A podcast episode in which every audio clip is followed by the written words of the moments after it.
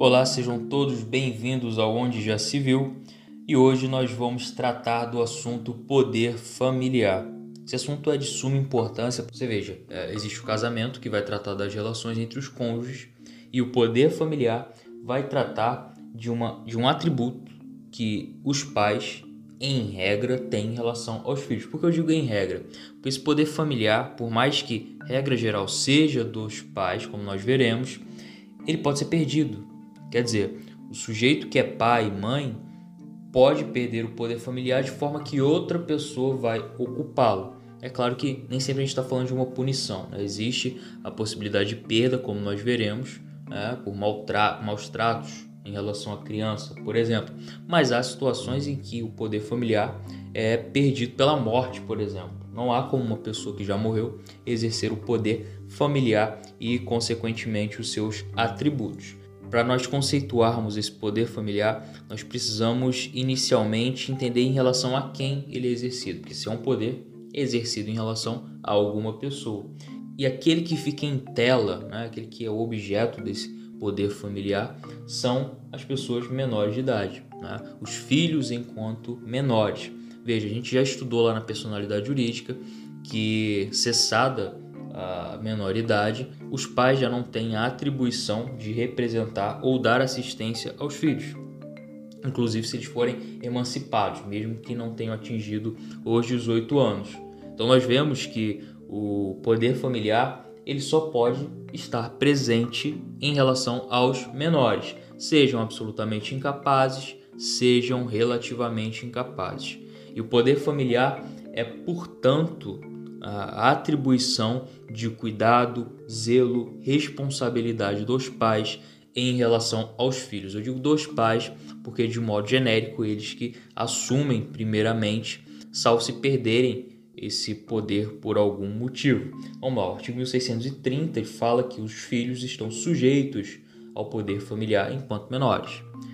O 1631 diz que durante o casamento e a união estável, compete o poder familiar aos pais. Na falta ou impedimento de um deles, o outro exercerá com exclusividade. Quer dizer, se existe um casamento né, ou união estável, lembrando que casamento e união estável tendem a se equiparar no máximo que é possível de acordo com as suas características, e aí na falta de um deles, né, o impedimento de algum deles, né, o, sujeito morreu ou ele tem um impedimento né, porque perdeu o poder familiar por algum motivo, o outro exerce com exclusividade. Mas a regra geral é que o poder familiar é exercido pelos dois, ambos os genitores. Parágrafo único. Divergindo os pais quanto ao exercício do poder familiar, é assegurado a qualquer um deles recorrer ao juiz para a solução do desacordo. Significa que, regra geral, ambos os pais decidem os destinos, os cuidados aos filhos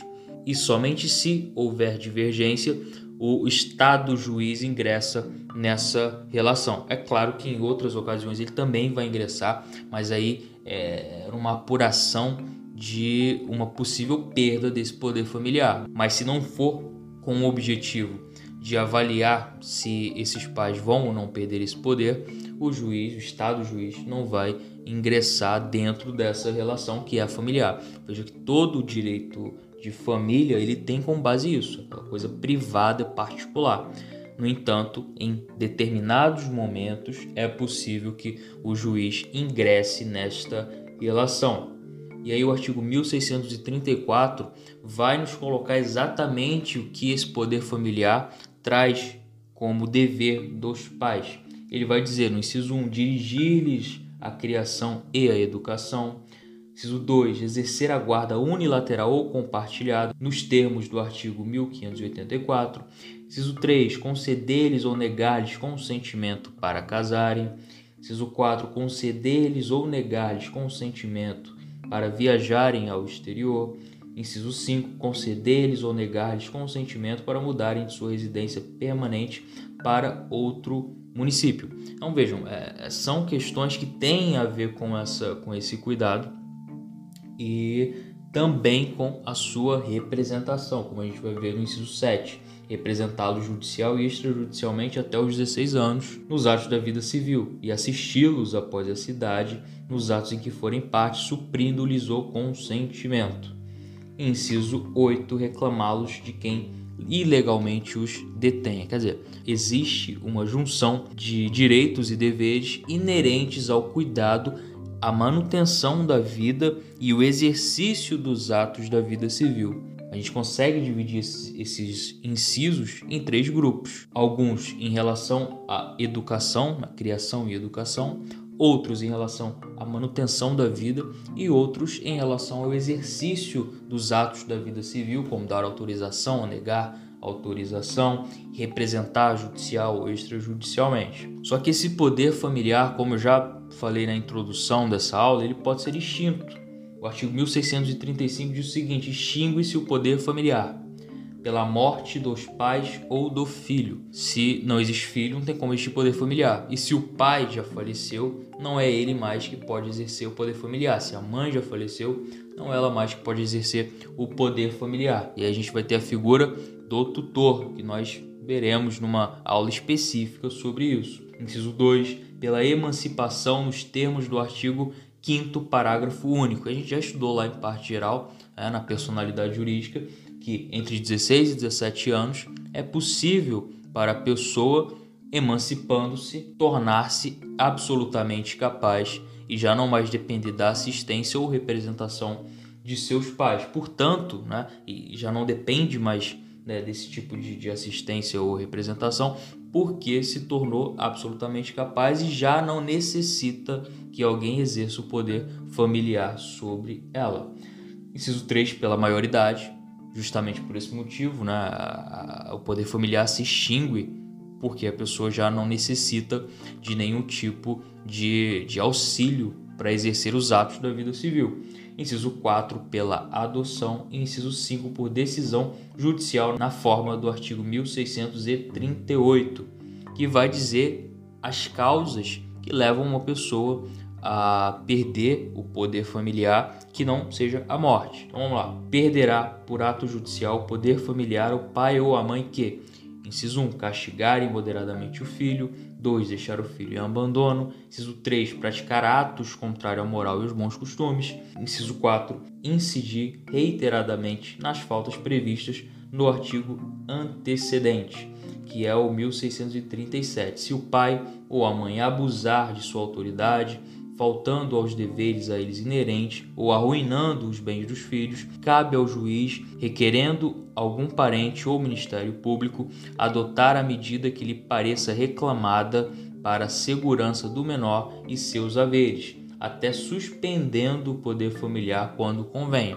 Primeiramente vai ser uma suspensão né, na falta desses deveres, só que se isso é reiterado, a gente cai no artigo 1638, inciso 4, porque incidiu reiteradamente nesse, nesses atos e, portanto, pode perder o poder familiar. Ele é transferido para alguém. Né? E isso a gente vê mais precisamente na aula sobre tutela e curatela. Existem aqui outras possibilidades dessa perda do poder familiar, é o inciso 5, entregar de forma irregular o filho a terceiros para fins de adoção, o que a gente conhece como adoção à brasileira, que na verdade é um crime, né, como nós vimos na aula sobre guarda e adoção.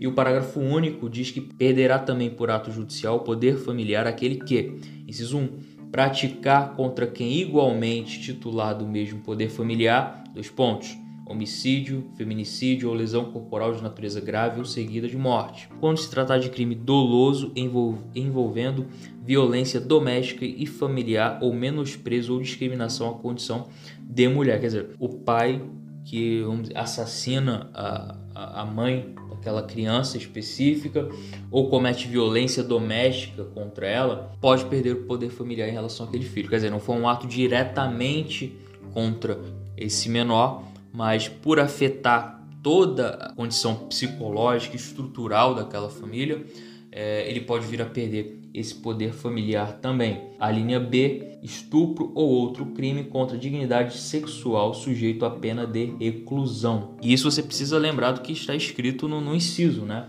É, do qual é, a linha B faz parte. Praticar contra quem igualmente titular do mesmo poder familiar. Quer dizer, não é o estupro ou outro crime contra a dignidade sexual da criança, mas da, da outra pessoa que também possui o poder familiar. Então, se for constatado, por exemplo, que o pai cometeu o crime de estupro em relação à mãe dessa criança, esse pai também perde o poder familiar. Quer dizer, é assegurar a relação entre as pessoas que possuem o poder familiar diretamente com aquela criança. No momento em que existe algo tão grave entre eles, a legislação entende que esse sujeito já não é capaz de exercer em conjunto com aquela pessoa o poder familiar. Inciso 2. Praticar contra filho, filha ou outro descendente. Homicídio, feminicídio ou lesão corporal de natureza grave ou seguida de morte, quando se tratar de crime doloso envolvendo violência doméstica, familiar ou menosprezo ou discriminação à condição de mulher. A linha B, estupro, estupro de vulnerável ou outro crime contra a dignidade sexual sujeito à pena de reclusão. Veja, esse inciso, mais uma vez, não está falando da, do ato em relação à criança em tela específica. Prestem bem atenção. Ele está dizendo que se o sujeito que possui poder familiar em relação a uma criança pratica homicídio, feminicídio, lesão corporal, estupro, estupro de vulnerável contra um próprio filho, filho ou outro descendente, até mesmo um neto, mas que não é essa criança em tela, esse sujeito pode perder o poder familiar, inclusive em relação a essa criança em tela. Porque vejam, é uma situação é, extrema em que não se há dúvidas de que em relação à criança que, que sofreu a, aquele atentado, ele vai perder o poder familiar, mas e o outro filho que ele possui? Quer dizer, em relação àquele filho que ele cometeu o ato. Ele já não tem mais o poder familiar, mas em relação ao irmão ele vai continuar tendo. A lei assegura, isso é uma é, modificação trazida por uma lei de 2018, a lei 13.715, que garante que o outro também já não tenha mais é, o exercício do poder familiar por esse pai que cometeu esse ato com o seu irmão ou o seu sobrinho, que pode ser um outro descendente também. Quer dizer, é uma proteção que se faz em relação à continuidade dessa relação, tendo em vista que uma relação semelhante ou igual chegou a este ponto é, deplorável. Portanto, a, a legislação ela garante uma proteção que vai além do ato em si que aconteceu, mas para prevenção de atos que possam prejudicar essa criança. E com este conceito, nós finalizamos a nossa aula sobre poder familiar. Espero que vocês tenham gostado e principalmente tenham entendido essa matéria. Fiquem com Deus e até a próxima aula.